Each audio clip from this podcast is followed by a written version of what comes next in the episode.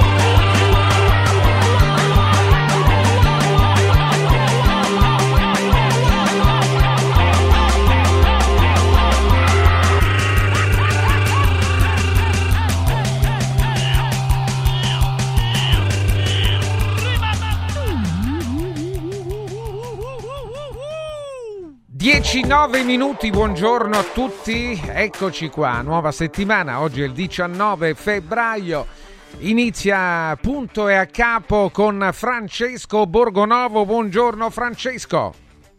Buongiorno, buongiorno, ben ritrovato, ben ritrovati a tutti, ti vedo in grandissima forma. Buongiorno, beh, sì, eh, discretamente. A differenza, sì. differenza di me che insomma ormai sono da rottamare, tu invece sei sempre in Io splendida. Sono florido, eh beh, sì, sì, certo. Tu sei florido, sì, sì, esatto, esatto. Stai, se, stai meglio insomma, di, di, tanti dei nostri, dei nostri VIP che affollano le copertine dei giornali. Ah, sì, vero, foto, vero, vero, sì, sì, sì. Su Vanity Fair ogni tanto mi chiedo ma perché non c'è Francesco Vergovic? Ah beh, eh, che insomma, è molto è molto meglio. Invece, purtroppo, sulle prime pagine dei giornali non ci sono begli uomini, belle donne, belle notizie, ci sono notizie terribili. Mm. Visto che adesso si parla molto di questa, la morte di Navalny in un carcere eh, siberiano, diciamo che insomma, la presenza in un carcere siberiano non giova di solito alla salute. Non so se a te è mai capitato, eh, credo di no.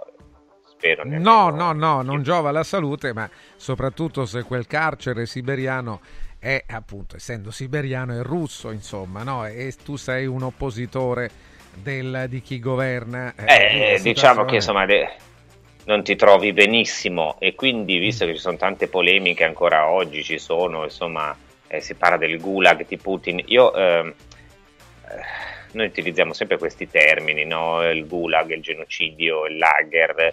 Secondo me bisognerebbe lasciare i termini storici nella storia, appunto, mm. perché il gulag era un po' un'altra cosa, cioè stare ai lavori forzati alle Solovki non è la stessa cosa di stare mm. in un carcere in massima sicurezza, per quanto sia terribile. Ehm, detto questo, è evidente che no, ci sono, cioè, il trattamento dei detenuti da quelle parti non è, deve essere esattamente il migliore e ehm, mm.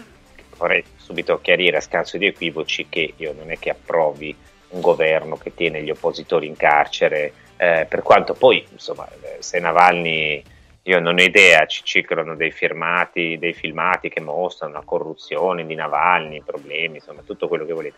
Eh, peraltro, guardate, mi interessa anche poco il fatto che, come molti hanno messo in luce, no? eh, Navalny era uno che non è che avesse esattamente delle posizioni molto democratiche. Eh. Se andate a vedere certi video, certe uscite sull'Ucraina, eh, sul fatto che insomma, quando parlava degli scarafaggi o di altre cose, cioè, era uno che per un bel po' è stato altro che eh, nazionalista, cioè è stato ultranazionalista, utilizzava anche nei, con dei toni abbastanza pesanti, quindi fanno un eroe della libertà e della democrazia.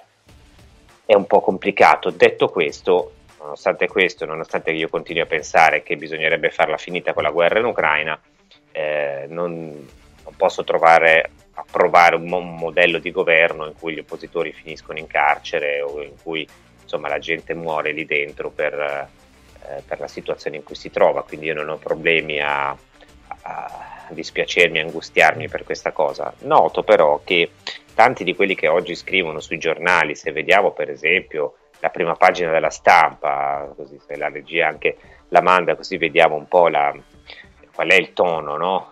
Molto diffuso.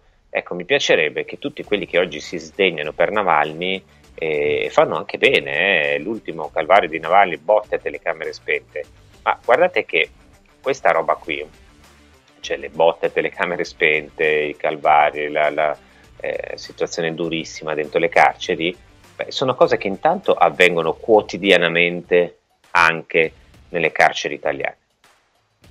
Cioè, guardate che mh, mm, no, non, la situazione nostra, cioè, poi magari vi stranite, oddio, i russi con gli oppositori, beh, ma noi quest'anno stiamo raggiungendo, proprio correndo verso il record eh, storico di suicidi nelle carceri italiane. Abbiamo delle carceri in cui avvengono delle violenze, fortunatamente non è una cosa sistematica e sistemica, ma ci sono, abbiamo visto quelle terribili di Reggio Emilia, grazie al cielo punite, abbiamo una situazione in cui le guardie carcerarie sono eh, sotto personale, sono in difficoltà, devono gestire nelle situazioni in ebollizione, che è una cosa estremamente difficile, quindi io non ce l'ho con le guardie carcerarie, anzi, ehm, e quindi insomma, se vogliamo proprio parlare di civiltà, eh, prima di andare a fare sempre la morale agli altri no? con questa spocchietta, eh, forse dovremmo anche guardare in casa nostra e dovremmo guardare non solo noi italiani, ma in generale tutto l'Occidente e pensare ad esempio eh, al caro Julian Assange, che non è, guardate, a me Assange non è simpaticissimo, eh, ha delle visioni che io non condivido tanto su alcune cose, su questo fanatismo del web, eh, insomma non è uno che mi faccia impazzire da, da, da tanti punti di vista, ma il modo in cui viene tenuto ehm, per aver fatto quello che ha fatto, cioè per aver svelato delle cose segrete che forse meritavano di essere sapute, però conosciute, beh, io lo trovo veramente raccapricciante, sinceramente raccapricciante. Se poi dopo noi vogliamo dire che eh, il problema è solo la Russia, è solo Putin, noi siamo un'oasi di libertà e di civiltà, per carità. Però, insomma, su questo tema, secondo me, al solito ci sono, si, come dire, si, si guardano e si mettono, si valorizzano i martiri che fanno comodo. No? Infatti adesso la figura eh, con questa cosa di Navalny, che peraltro eh, voglio dire, può persino darsi che sia morto di trombosi, eh, non ci troverei nulla di strano. Tra l'altro, voglio dire, se tu stai in un carcere siberiano, ripeto, la, la qualcosa non giova, la, quella cosa non giova alla tua salute, quindi anche se non è venuto Putin in persona a ucciderlo o se non è arrivato uno a mettergli le mani al collo, pagato da, dai temibili servizi segreti russi, eh, voglio dire, poco cambia, no? Un oppositore è morto in carcere, poi anche lì bisognerebbe, ripeto, vedere se effettivamente avesse commesso qualche reato o meno. Comunque, diciamo, c'è una, sono delle situazioni che eh, in una liberal democrazia ecco, dovrebbero, non, non, dovrebbero essere concesse e a chi è, almeno da questo punto di vista, libertario, insomma, non, non dovrebbe essere molto a suo agio no? con quest'idea che appunto l'oppositore finisca in carcere e quant'altro. Detto questo, mi pare che ci sia sempre una doppia morale, eh, che è quella che a me non piace, no? questa doppia morale per cui alla fine della fiera eh, noi siamo sempre i più buoni, combattiamo per la libertà la democrazia contro i cattivi che imprigionano gli oppositori, che hanno i gulag e che, che uccidono la gente, in realtà lo stato delle nostre carceri è tremendo, si sta discutendo in queste ore, in questi giorni, poi adesso vedremo magari nei prossimi giorni qual è l'avanzamento di questa proposta di legge, prima firma Roberto Giacchetti di Taglia Viva eh, sul sovraffollamento delle carceri, che prevede semplicemente di allargare i permessi, eh, un certo tipo di permessi, no? di, o, eh, di dire, far uscire prima persone che hanno commesso ovviamente reati minori, eh, e questo non è una cosa buonista, no? lì c'è una situazione di persone di cui non si occupa nessuno, che stanno regolarmente tutti i giorni dentro strutture che sono sovraffollate a rischio della vita. Perché se tu stai in una struttura sovraffollata, cioè, eh, c'è un esempio molto semplice, no? Se un cinema contiene 200 persone, se tu sei la 201esima non ti fanno entrare, a meno che qualcuno non esca. Per le carceri non funziona così. Se tengono 200 persone e ce ne sono 350, fanno entrare anche gli altri 150 in più capite bene che la situazione non è il massimo, no? E dopo, quando sei in questa situazione di stress e di tensione, beh, eh, possono succedere delle brutte cose. A tale proposito, non so se abbiamo già collegato l'ospite di oggi, sì, sì, sì, che sì, torna a trovarci. Allora gli do il bentornato qui su Radio Radio, Savino Balzano. Buongiorno, bentornato Savino. Buongiorno, un caro saluto a voi e a tutti gli ascoltatori. Buongiorno. Allora, eh, con, eh, con, Savino, Francesco, intanto eh, vogliamo, lo vedo, lo vedo lì dietro alle sue spalle, ma lo invito a farcelo vedere più da vicino perché ha scritto un libro che sta uscendo dal, dall'editore Fazzi, ecco, faccelo vedere, mettilo vicino, il salario minimo non vi salverà. E, ehm, e io che pensavo che invece pensa, ci salvasse il salario minimo, eh, eh, il salario minimo che è una cosa a cui io, io e Vergovic siamo contrari di principio, no Francesco? Cioè, eh, io voglio il, ma- salario massimo, certo. Massimo, te, esatto, te, io vorrei certo. il salario massimo, esatto, esatto ma cioè, altro che 9 euro all'ora, cioè, per me potrebbe anche andare bene 9 euro lordi, ma al minuto saremmo su una cifra abbastanza, dece- abbastanza decente. Comunque adesso ci spiegherà Savino perché non basta e avete capito che con lui eh, adesso vogliamo entrare in un'altra questione abbastanza spinosa e dolorosa, che è quella delle morti sul lavoro. No? C'è stata questa strage a Firenze che io sinceramente fatico anche a, a spiegarmi. Uno dice: Ma come di fronte alla costruzione di un'opera del genere, no, com'è possibile che avvengano lì? C'è stato intanto probabilmente un problema tecnico molto grosso, un cedimento strutturale eh, durante la costruzione dei solai, mi pare. Io adesso non sono un esperto ovviamente di questioni tecniche, magari qualcuno all'ascolto lo è di più, però c'è stato un grosso problema tecnico. E poi, eh, come al solito, c'è un problema di sicurezza, di condizioni di sicurezza sul lavoro. Eh, sono morte delle persone, eh, a parte eh, un, un, autotrasportatore italiano, tutti gli altri sono immigrati e su questo però torneremo dopo su questo specifico perché questo mi interessa, sono stato anche abbastanza attaccato per aver detto delle cose su questo tema. Voglio chiedere intanto a Savino eh, un'iniziale analisi no, su quanto accaduto a Firenze, cioè qual è la situazione lì, che cosa ha condotto a questa strage secondo te? Un misto di casualità di, di, eh, oppure c'è un sistema che non, non va bene?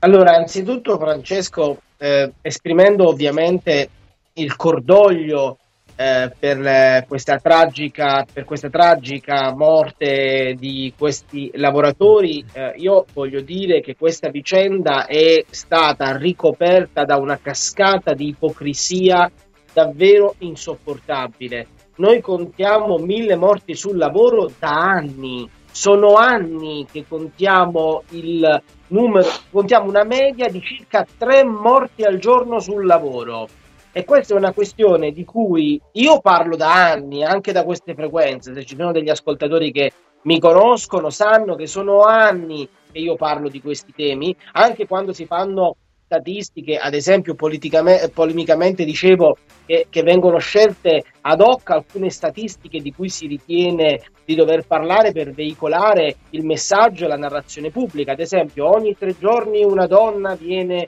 uccisa per femminicidio. Giustissimo, una statistica agghiacciante di cui bisogna parlare e su cui bisogna ragionare. Però dicevo, perché specularmente non ragioniamo del fatto che invece ogni giorno tre persone vanno al lavoro, tra cui anche donne, e muoiono sul lavoro? Perché invece di questa statistica non parliamo?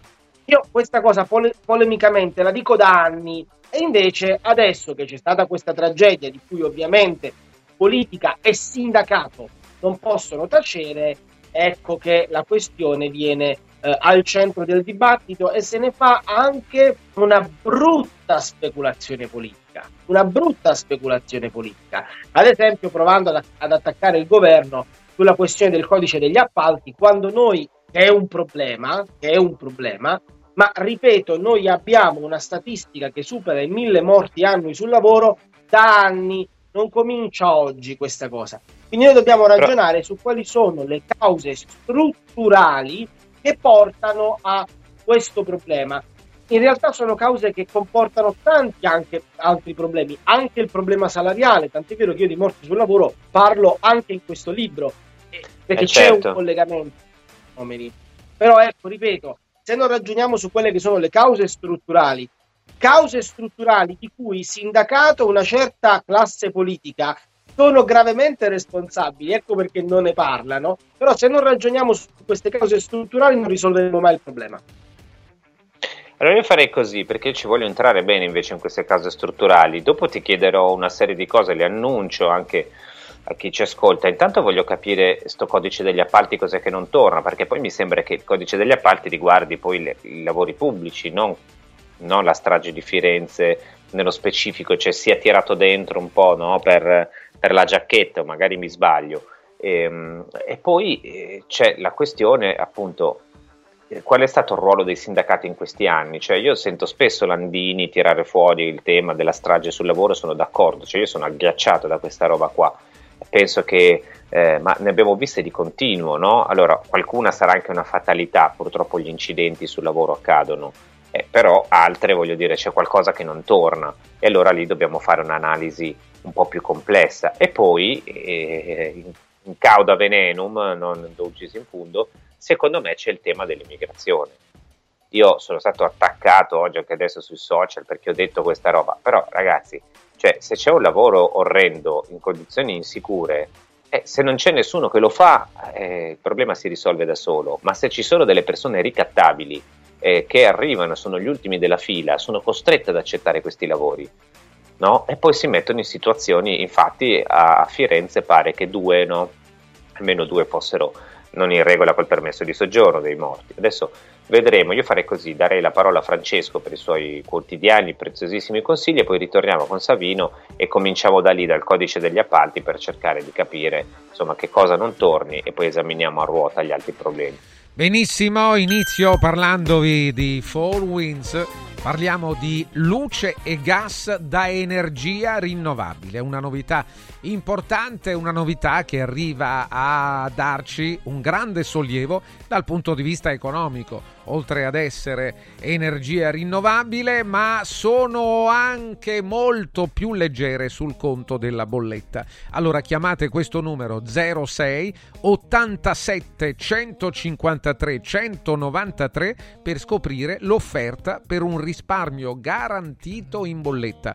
4 Winds, l'energia del futuro. 4windsenergy.it. Andate a dare uno sguardo. 4windsenergy.it. Ricordo il numero 06 87 153 193. Mauris, il numero uno del risparmio per la casa e la famiglia. Vinci con Mauris fino al 23 febbraio. Mauris mette in palio 30.000 buoni spesa del valore di 30 euro. Tenta la fortuna, partecipare è semplice, basta recarsi in un punto vendita Mauris in tutta Italia e ogni 30 euro di spesa ricevi un gratta e vinci e puoi vincere subito un buono spesa da 30 euro da utilizzare per il tuo prossimo acquisto entro il 30 aprile. Entro il 30 aprile prossimo. La fortuna ti aspetta da Mauris, l'operazione a premi è valida fino al 23 febbraio fino a esaurimento tagliandi. Tutte le novità, tutti i dettagli li trovi sul sito mauris.it. Mauris. Mauris, il numero uno del risparmio per la casa e la famiglia. Punto e a capo. 4 Winds, la soluzione unica per le tue esigenze di energia da fonti rinnovabili. 4 Winds, the energy of the future. 4winds.it I grandi cambiamenti nascono spesso da piccole cose, senza fare rumore. Volvo presenta la nuova EX30, il SUV 100% elettrico più piccolo e innovativo mai prodotto da Volvo. Tutta la grande sicurezza di Volvo in un piccolo prezzo, a partire da 35.900 euro. Le cose piccole cambieranno il mondo. Nuova Volvo EX30, prezzo di listino IVA inclusa riferito a Volvo EX30 Single Motor Core Model Year 24. Volvo a Roma è Car Room. Volvo Car Room.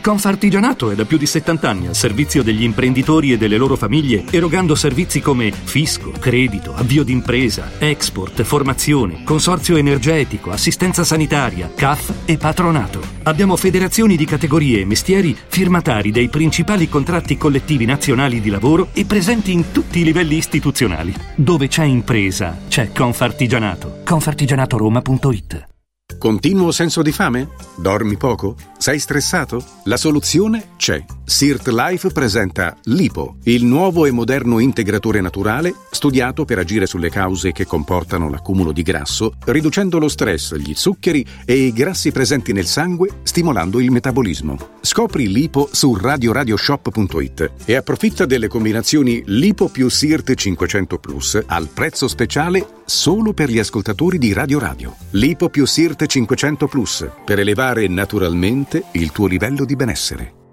Ciao nonno, come stai? Molto meglio. Con la stuoia Biofarmantalgic Plus tutti i miei dolori articolari sono spariti. Te l'avevo detto. Grazie alle proprietà antidolorifiche e antinfiammatorie della stuoia Biofarmantalgic Plus, anch'io sono tornato ad allenarmi. Allora organizziamo subito una partita a calcetto. la stuoia Biofarmantalgic Plus è un toccasana per chi soffre di infiammazioni articolari e muscolari. Agisce a livello cellulare durante il sonno in maniera del tutto naturale, non invasiva e autonoma. Chiama subito l'882 6688 o vai su stuoiantalgica.com e regalati il benessere. Antò fa freddo, Antò fa freddo, non ce la faccio più. Accendi la caldaia Vylant. Ecco fatto, amore, l'ho accesa. Mmm, Antò fa caldo. Pochi giorni fa con la Calor Plus ho installato una caldaia a condensazione della Vylant con sole 12 rate da 95 euro e mi hanno anche regalato 7 anni di garanzia. Eh, con questa caldaia mi sto togliendo tante soddisfazioni. Fallo anche tu con la Calor Plus. Chiama subito lo 06 86 21 3671. Antò. Sportello Legale Sanità. 12 anni di giustizia ottenuta e di giusti risarcimenti alle famiglie colpite dalla mala sanità. Come per danni o decessi provocati durante interventi chirurgici o per decessi provocati da mancata prescrizione di farmaci o strumenti di prevenzione delle trombosi in occasione di interventi chirurgici. Sportello Legale Sanità. A disposizione di tutti gli italiani contro la mala sanità, senza alcun costo anticipato. 800 700 802 sportellolegalesanita.it Il centro medico estetico Salus Genovese è sempre all'avanguardia. Infatti trovi elettromedicali per l'epilazione definitiva e i prezzi? I prezzi sono i più bassi del mercato. Prova MS Starlight Laser per un'epilazione definitiva in sole 6 sedute. Prenota una consulenza gratuita al numero 06 44 20 92 81. Salus Genovese a San Cesareo 06 44 20 92 81. Salute e bellezza su misura per te. Hai l'assicurazione in scadenza? Chiama Mondopolizza. I migliori prodotti assicurativi al prezzo più basso del mercato grazie agli accordi con le primarie compagnie assicurative. Assicurazioni RCA, casa, infortuni. Per professionisti, soluzioni eccezionali su misura per te. Per ricevere un preventivo chiamalo 06 55 76 903 o direttamente sul sito mondopolizza.it. Mondopolizza, la migliore consulenza assicurativa. Scende? No, no, no noi, noi saliamo. saliamo. Siamo piccoli e medi imprenditori del Lazio. Sale anche lei insieme a noi? Con i nuovi bandi per l'accesso al credito delle PMI, la Regione Lazio porta in alto la tua impresa. Vai su farelazio.it e scopri subito come ottenere finanziamenti. Campagna promossa dalla Regione Lazio. Il piano è finanziato con fondi europei PR FESR Lazio 2127. Punto e a capo. Buongiorno a tutti da Francesco Vergovic, punto e a capo, l'analisi dei fatti del giorno con Francesco Borgonovo. Rieccoci, rieccoci qui, sono arrivati tanti messaggi, c'è chi ovviamente se la prende con Navalny, soliti, vabbè io l'ho già detto, eh, non penso che sia morto di freddo come scrive qualcuno, penso che il fatto di stare in un carcere siberiano abbia giovato alla sua morte, no? abbia condotto non abbia giovato alla sua salute, abbia condotto alla sua morte. Non so e nessuno di noi può stabilirlo se sia stato ucciso su ordine diretto, fatto sta che il fatto di stare lì di sicuro bene non gli ha fatto. E dopodiché, ripeto, oltre giustamente a occuparci di lui, dovremmo occuparci anche delle cose che ci riguardano più da vicino e di cui noi siamo responsabili. Detto questo, eh, molti scrivono del, della situazione del lavoro e mh, mm, c'è chi ci, fa, ci, segnala che mancano i controlli, penso che sia molto vero questo, eh, anche qualcuno che riporta, mi pare Lorenzo, la sua esperienza diretta in alcuni settori in cui non arrivano i controlli e questo credo che sia un tema. Voglio sentire però da Savino Balzano quali sono secondo lui i problemi strutturali. Partirei eh, dal codice degli appalti. Savino, secondo te il problema è un problema dato dal nuovo codice degli appalti, ma questo codice degli appalti non riguarda soprattutto i, i lavori pubblici, non quelli privati, e qual è il problema in questo codice degli appalti? Allora, noi abbiamo un problema che è composito, Francesco, riguarda cioè, tocca diversi punti. Allora, codice degli appalti è un problema il codice degli appalti perché liberalizzando il cosiddetto appalto a cascata attenzione che le modifiche operate dal governo e dal ministro Salvini riguardavano principalmente le opere pubbliche, quindi il fatto che venga in qualche modo tirato in ballo su questa vicenda è strumentale ed è un modo per attaccare il governo. Eh, però re, che ci sia un problema sul codice degli appalti è indubitabile, nel senso che nel momento in cui tu consenti ad una ditta che vince un appalto di appaltare a sua volta e poi queste altre ad appaltare a loro volta, creando la cosiddetta gara al massimo ribasso, è inevitabile che i tagli possano condurre eh, a eh, un allentamento e una riduzione dei presidi a protezione delle lavoratrici e dei lavoratori. Quindi questo è un aspetto. Come pure è un problema il fatto che eh, manchino i eh, controlli. Però io qui vi inviterei a fare una riflessione. La modifica del codice degli appalti è una modifica che è stata imposta dall'Europa, perché l'Europa pone al primo posto la necessità di massimizzare il funzionamento del mercato. Questa è la priorità assoluta di Bruxelles. Tant'è vero che l'Italia era stata coinvolta in una procedura di infrazione, saremmo stati sanzionati qualora non avessimo ottemperato alle indicazioni di Bruxelles in materia di appalti. Questo è il primo aspetto. Secondo aspetto, perché mancano i controlli? Perché non ci sono gli ispettori? Perché non ci sono gli ispettori? Perché non ci sono soldi per assumerli e per, pag- e per pagarli. Perché non ci sono soldi? Perché siamo sottoposti a vincoli di spesa o impostici da Bruxelles e dalle istituzioni comunitarie. Per questo non abbiamo soldi e dobbiamo costringere la pubblica amministrazione a stringere sempre più la cinghia e quindi dobbiamo rinunciare a ispettori e, che, che potrebbero andare sui luoghi di lavoro a verificare che le norme siano eh, correttamente rispettate. Però questa è la punta dell'iceberg. Questa è la punta dell'iceberg su cui comunque bisogna intervenire e ragionare, ma è la punta dell'iceberg. Il problema di fondo che noi abbiamo nel mondo del lavoro, che riguarda la sicurezza sui luoghi di lavoro, ma anche tutti gli altri problemi, riguarda la capacità che hanno le lavoratrici e i lavoratori di pretendere l'applicazione e il rispetto delle norme. Su questo bisogna ragionare. E a, in che condizioni noi, lavoratrici e lavoratori, siamo in grado di pretendere il rispetto delle norme? Quando abbiamo un potere contrattuale sui luoghi di lavoro forte, elevato, ovvero se non c'è troppa disoccupazione, perché altrimenti nel momento in cui noi alziamo il capo, il datore di lavoro ci soppianta soprattutto in questi lavori a bassa professionalizzazione, che sono quelli che spesso vengono interessati dai, da, da, dal fenomeno delle morti bianche. Quindi se noi siamo facilmente soppiantabili, quando andiamo a chiedere il rispetto dei presidi in materia di salute e sicurezza sui luoghi di lavoro, veniamo immediatamente soppiantati. Quindi non siamo nella condizione di pretendere il rispetto delle norme in materia di, di salute e sicurezza sui luoghi di lavoro.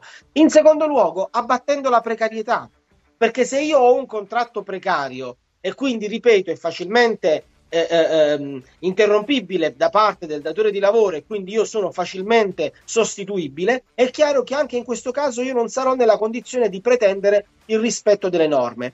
E chi, chi ha precarizzato, chi ha flessibilizzato il mondo del lavoro, chi ha abbracciato in maniera fanatica le logiche dell'austerità e del libero mercato impostici dall'Unione Europea, chi è che va in televisione a sinistra, penso a Bersani, a vantarsi di essere stato più liberale della destra? Queste sono le domande che io pongo in maniera un po' provocatoria a chi ci ascolta.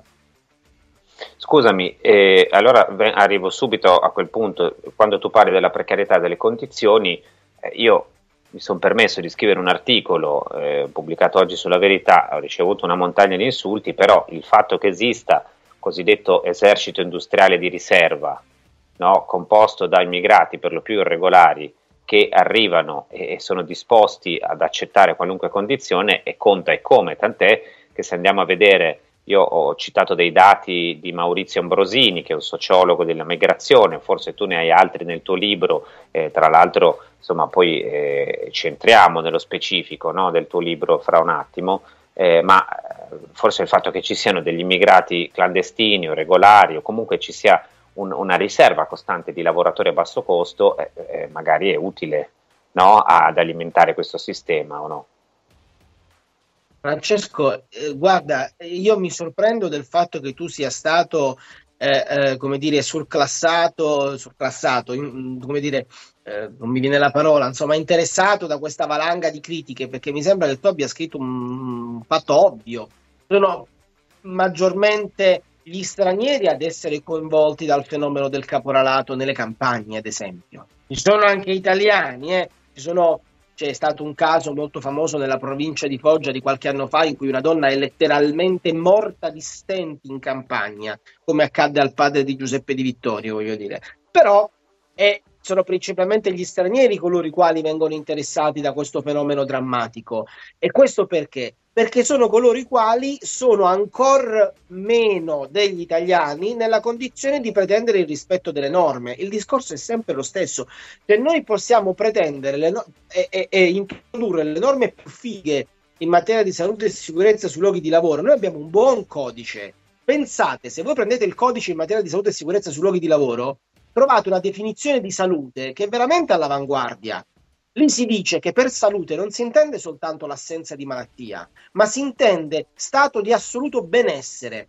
Cioè, voi che mi ascoltate sappiate che per legge avete il diritto di entrare in ufficio ed essere pervasi da un senso di piacere, cioè provare quasi un orgasmo quando arrivate al lavoro. Beh, io, io ti, cons- ti, confer- ti confesso, confesso qui che quando io arrivo qui a Radio Radio e trovo Vergovic ad attendermi, io sono pervaso da un senso di benessere quasi orgasmico, devo anche dire. Savino, credo anche, non solo tu, credo anche, anche, lui. anche Savino, sì. ma un po' tutti quelli che incontrano Francesco, sì, che sì, poi però quando, c'è, dire, quando, ci troviamo assieme, in questo caso, no, l'effetto eh, è vabbè, taumaturgico, non c'è dubbio, certo. Se, eh, sì, anche un po' apotropaico, direi. No, no, no questo, in...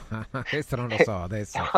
In questo caso siamo in tre, adesso vorrei, vorrei esagerare adesso, per, per, abbassare un po' la tensione, se no ah, insomma, certo, il, certo, certo. il, tema è serio, eh, non voglio ridere, però effettivamente io quando arrivo qua sono pervaso proprio da questo senso di benessere quasi orgasmico, poi in più quando c'è anche Savino, sai che se facciamo questo, eh, ter, non voglio dire trisom, però insomma eh, questa questo terzetto così ci, ci, migliora la situazione. Detto questo, detta la mia cretinata quotidiana, eh, che sta nel contratto, quindi la devo dire una al giorno almeno, minimo la devo dire, eh, no, torniamo sulle cose, sulle cose serie e eh, effettivamente voglio dire, se esiste no, questo esercito industriale di riserva, per usare dei termini marziani, ehm, siamo eh, anche a Firenze siamo in quest'ottica qui, cioè nell'edilizia voglio dire, in questi lavori che sono appunto pesanti, faticosi, pericolosi già di per sé, eh, intanto lavora una, un maggior numero di immigrati in proporzione, no? sono più gli immigrati, è più la,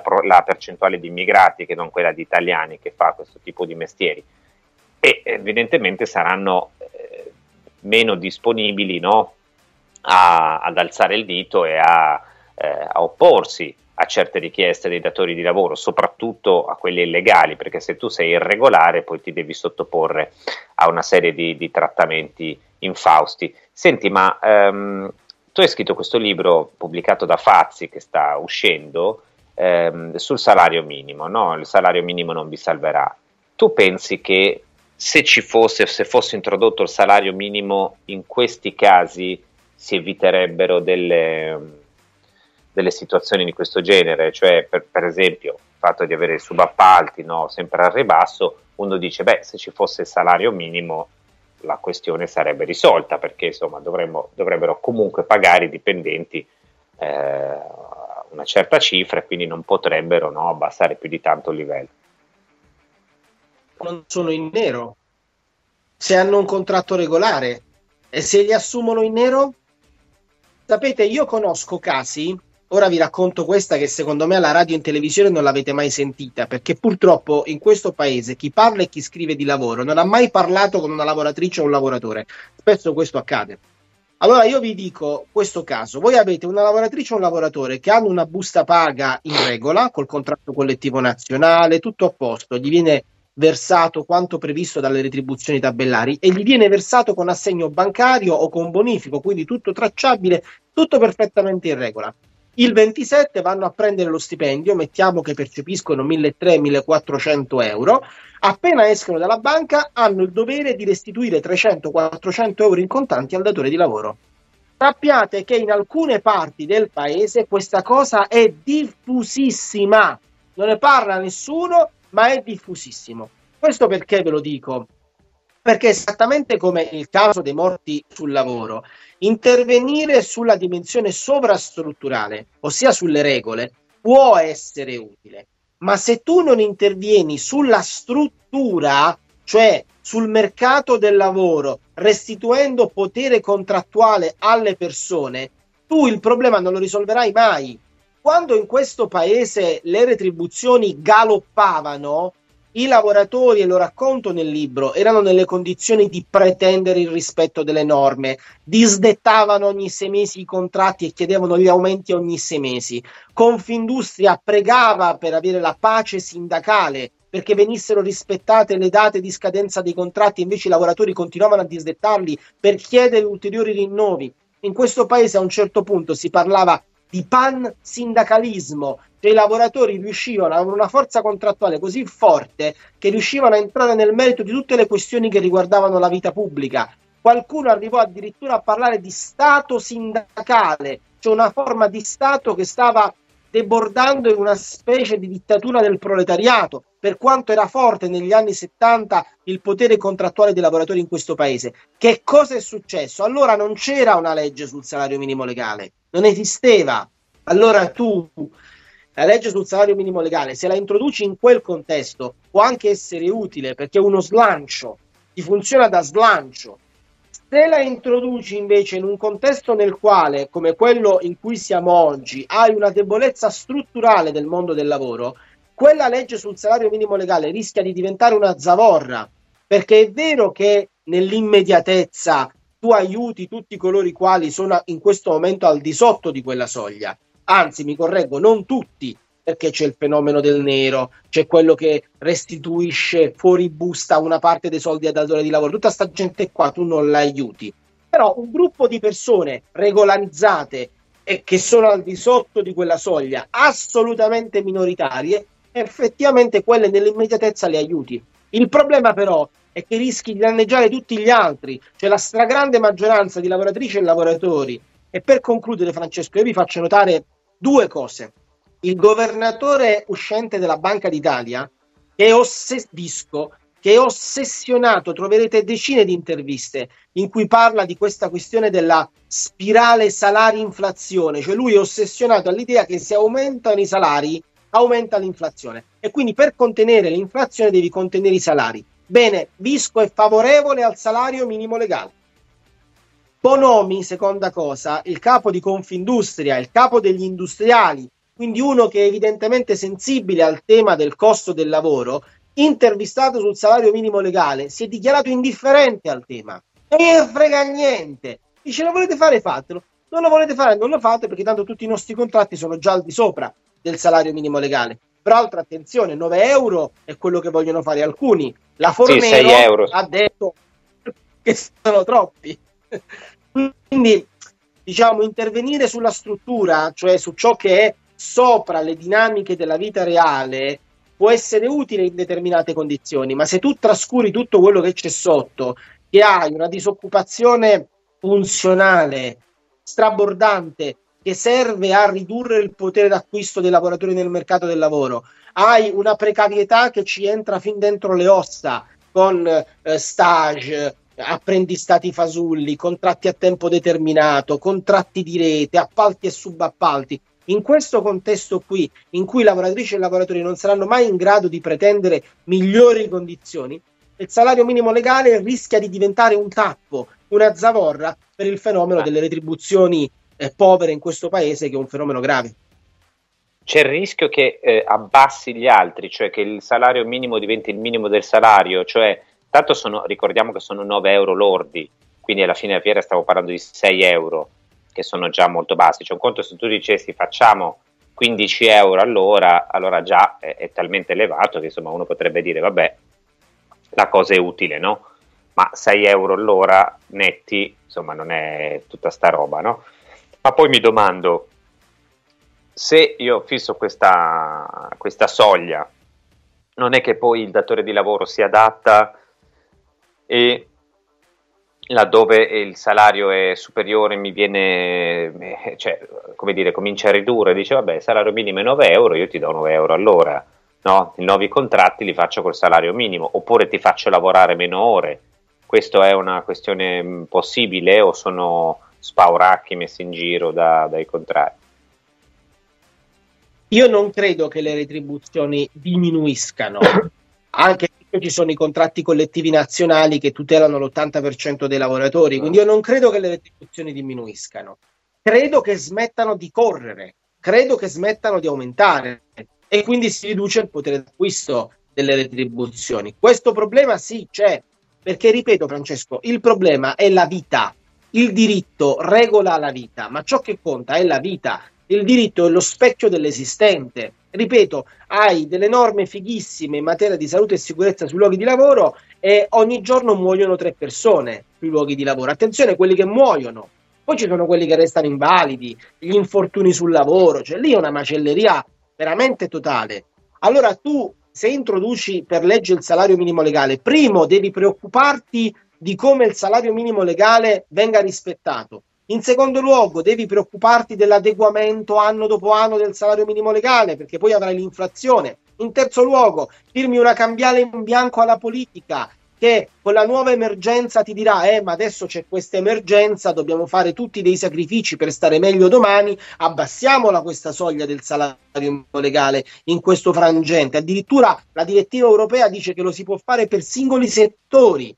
È assurdo perché se tu stabilisci un salario minimo legale che è la soglia per la dignità, non si capisce perché una, una, direttiva possa, che ne so, permettere ai metalmeccanici di avere una soglia più bassa e ai farmaceutici di avere una soglia più alta. È tutto assurdo. Ma al netto di questo, se i lavoratori e i loro rappresentanti nel mercato del lavoro attuale non sono nella condizione di dire io ho diritto a 9 ma voglio 10, voglio 11, voglio 12, il datore di lavoro, il rappresentante delle relazioni industriali e io faccio trattativa sindacale, quindi so che cosa significa, ti risponderà guarda tu mi stai chiedendo un aumento di 2 euro ma considera che ad oggi il tuo salario è già superiore a quello che prevede il salario minimo legale, quindi accontentati di quello che hai ora perché ci sono tante lavoratrici e tanti lavoratori che invece si devono accontentare del salario minimo legale. E questo è il problema. Tu introduci per legge una soglia pubblica determinata dallo Stato, determinata dalla legge, che è la soglia minima. Quindi quando andrai a fare una rivendicazione, ce l'avrai sempre sul collo questa spada di Damocle. Allora ecco perché quando uno mi domanda ma tu sei favorevole o contrario al salario minimo legale, la risposta non può che essere dipende, dipende dal contesto del mercato del lavoro che ci sta sotto. Se è un contesto favorevole, il salario minimo legale può essere un trampolino. Se è sfavorevole e in questo momento è sfavorevolissimo, il salario minimo legale può diventare una trappola. Ed ecco perché abbiamo scelto questa immagine per la copertina del libro. Cioè, questo significa che anche per quanto riguarda i morti sul lavoro, in generale per le condizioni, il problema è che i salari sono troppo bassi. Quindi se crescessero i salari, se la nostra economia tornasse a correre e, e vi facesse eh, appunto crescere anche il salario, i lavoratori avrebbero strumenti in mano per trattare diversamente, per rifiutare certe condizioni e via si, si, potrebbe ritornare a una situazione insomma, più dignitosa, questo tu stai dicendo in estrema sintesi, no? per concludere. Sì, io ritengo che se la lavoratrice e il lavoratore sono protetti da regole che sono contrarie alla precarietà, ma soprattutto da un mercato del lavoro che li rende preziosi. Ragazzi, se c'è troppo latte nel mercato, il costo del latte crolla, e il valore, il potere contrattuale dei produttori di latte si abbassa. Se c'è un eccesso di offerta di lavoro, quindi se c'è disoccupazione, il costo del prodotto si abbassa, si abbassano le retribuzioni e il potere contrattuale dei produttori, in questo caso i lavoratori, crolla. Questo è successo in questo paese a partire dagli anni Ottanta in poi. È il disegno neoliberale che è stato volutamente realizzato in concerto, anzi per imposizione dell'Europa e adesso dopo 30 anni in cui il mondo del lavoro subisce una grandinata continua, qualcuno vi viene a dire ah ma non ti preoccupare, noi cancelliamo questi 30 anni con una leggina in Parlamento, un voto a Montecitorio e Palazzo Madama e risolviamo tutto il problema delle retribuzioni in Italia. Ma secondo voi è credibile una roba del genere? Se dopo 30 anni che dis- destrutturano e distruggono eh. il mercato del lavoro, a me colpisce molto quello che ha scritto, poi ti lascio andare, quello che ha scritto Giavazzi ieri, no, domenica, eh, a proposito del green eh, dei lavoratori. Dice, beh, noi facciamo questa rivoluzione verde, no, transizione ecologica, ci saranno delle fasce di lavoratori, di, di, di aziende che verranno ehm, danneggiate e quindi dobbiamo in qualche modo fare che cosa? Pagare le persone che vengono danneggiate, cioè di fatto pagare questa gente per non lavorare. Io lo, lo trovo, cioè, mi sembra eh, rientrare in questo sistema, no? ehm, l'idea che io ti impongo delle cose dall'alto, ti impongo il cambiamento di un modello, se tu vieni eh, distrutto o danneggiato a un certo punto, vabbè, io ti do un contentino, come era un po', no? L'idea di Bill Gates, il, reddito di cittadinanza secondo Bill Gates, cioè io ti do una, che non è il salario minimo, il reddito minimo garantito, è eh, ti faccio l'elenco, tu non lavori, non hai possibilità di scelta, però ti do due lire perché tu possa sopravvivere mentre io impongo il mio modello del verticale, che è anche quello della transizione ecologica.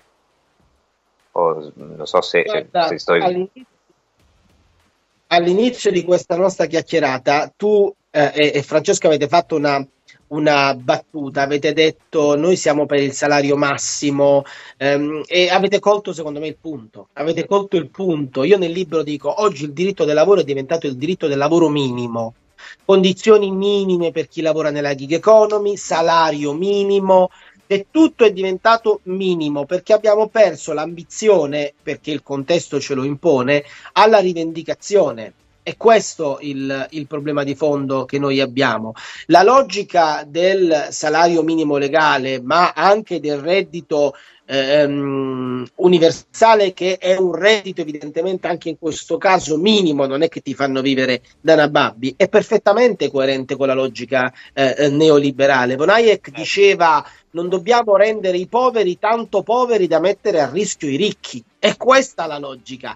Cioè, il, il, il salari in Italia continuano ad andare giù, unico caso d'Europa, dati Ocse. Con il salario minimo non risolvi assolutamente il problema perché le retribuzioni sono calate anche quelle che sono oltre la soglia del salario minimo legale, quindi quelle statistiche che vengono citate per corroborare la necessità di un salario minimo legale, col salario minimo legale c'entrano come c'entra la panna con la carbonara, non c'entrano assolutamente nulla. Il problema è far sì che chi è troppo povero non sia così povero da mettere a rischio i ricchi. Per me la logica del salario minimo legale è una logica neoliberale, nessuno alcuni lo propongono in buona fede, secondo me, però tante certo. cavolate e anche queste nel libro le riporto sono state sostenute in buona fede. Anche Berlinguer era a favore dell'austerità e diceva che era uno strumento di lotta di classe, pensate un po'.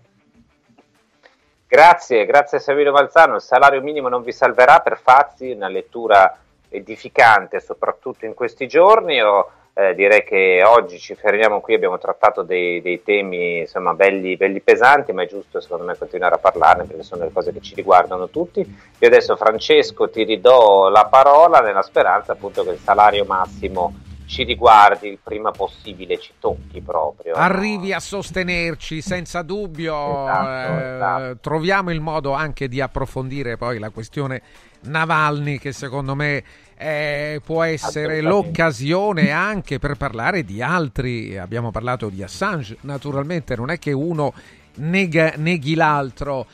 C'è un problema di libertà nel primo e nel secondo caso. Nel caso di, di, di Navalny, però, vanno fatte delle precisazioni anche quando si parla di lui come di un uh, non liberale, ma uh, lui ha, espresso delle posizioni quando aveva, era molto giovane e, e, poi le persone cambiano, abbiamo visto molte persone che cambiano anche nel corso degli anni. Le posizioni di Navalny erano democratiche, almeno uh, questo diciamo è quello che, che ha espresso, no?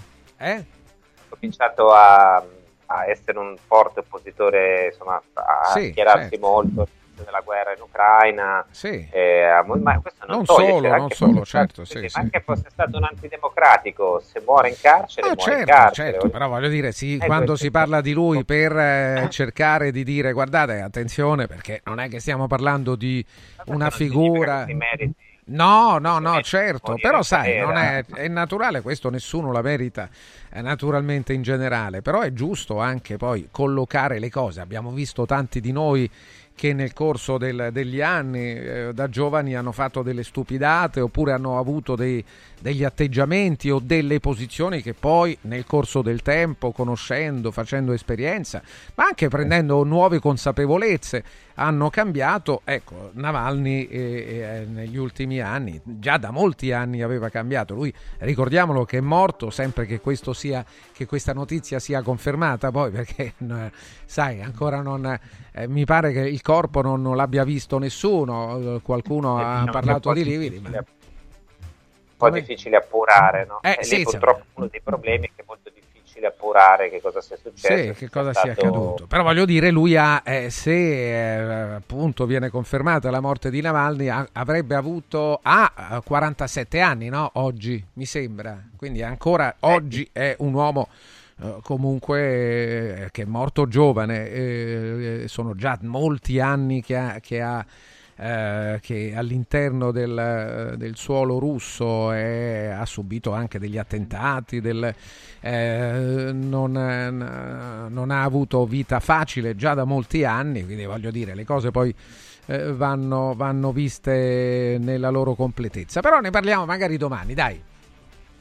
Molto volentieri, ci torniamo domani così rispondiamo anche un po' di questioni sollevate dagli ascoltatori. Sì, sì. Quindi per oggi vi saluto e vi vi abbraccio caldamente con questo senso di massimo benessere che proviamo tutti quando siamo qui a Radio Radio. Ciao, ciao Francesco, buona giornata a te, ciao. buon lavoro. Vi parliamo delle opportunità fantastiche della Calor Plus, l'azienda specializzata nella vendita, nell'installazione e nell'assistenza di caldaie, di scaldabagni e di condizionatori. Nel 2024 ci sono importanti incentivi fiscali per il montaggio delle caldaie nuove. Vediamole nel dettaglio caldaia a condensazione Vailant da 24 kW, compreso di tutto, cioè lo smaltimento del prodotto, l'IVA, l'installazione, cioè proprio esattamente il prezzo finito e anche la possibilità di finanziamento a tasso zero a soli 1140 euro. Poi non è finita, il costo effettivo è di soli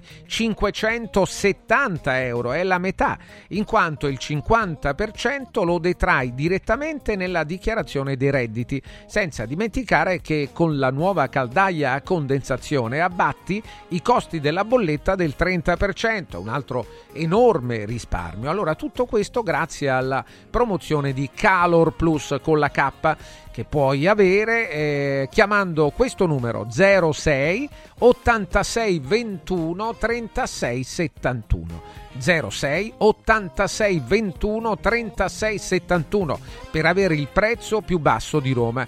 Allora attenzione, eh, il servizio eh, di pronto intervento è attivo praticamente sempre, 7 giorni su 7.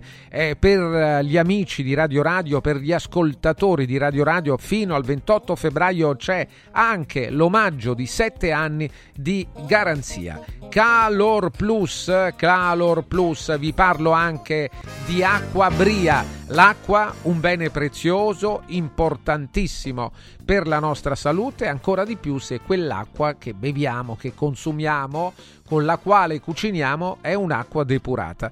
Con i depuratori d'acqua Acqua Bria hai la sicurezza di rivolgerti ad un'azienda italiana con sede a Roma che da oltre 15 anni si occupa esclusivamente di questo settore curando direttamente tutta la filiera, dalla produzione alla vendita, dall'installazione alla manutenzione. Acquabria offre una linea completa per tutte le esigenze, sia per privati che per aziende, bar, ristoranti e utilizza il trattamento dell'osmosi inversa, il miglior sistema di filtraggio per eliminare tutte le impurità, compresi i metalli pesanti e le microplastiche, mantenendo il giusto contenuto di sali minerali. Una, un'acqua depurata, appunto, una un'acqua sicura, pura, eh, con i depuratori acqua bria, cambi il tuo stile di vita, niente più bottiglie di plastica da acquistare, poi la scomodità di portarle a casa, la scomodità di smaltirle. Avrete con Acqua Bria sempre a disposizione la migliore acqua a casa vostra da bere e per cucinare. Anche l'elemento cucina, l'acqua che utilizzate per cucinare è, è importante, vi cambia eh, non solo il gusto ma anche il valore, la qualità eh, del cibo che poi mangerete. Potete averla poi acqua bria fresca, frizzante e a temperatura ambiente. Allora, e poi Acquabria regala agli ascoltatori di Radio Radio 10 anni di garanzia totali sui suoi depuratori. Il numero verde è 800 93 36 59. 800 93 36 59. acquabria.com. Radio Radio ha presentato Punto e a capo L'attualità letta dai giornali e riletta da Francesco Borgonovo.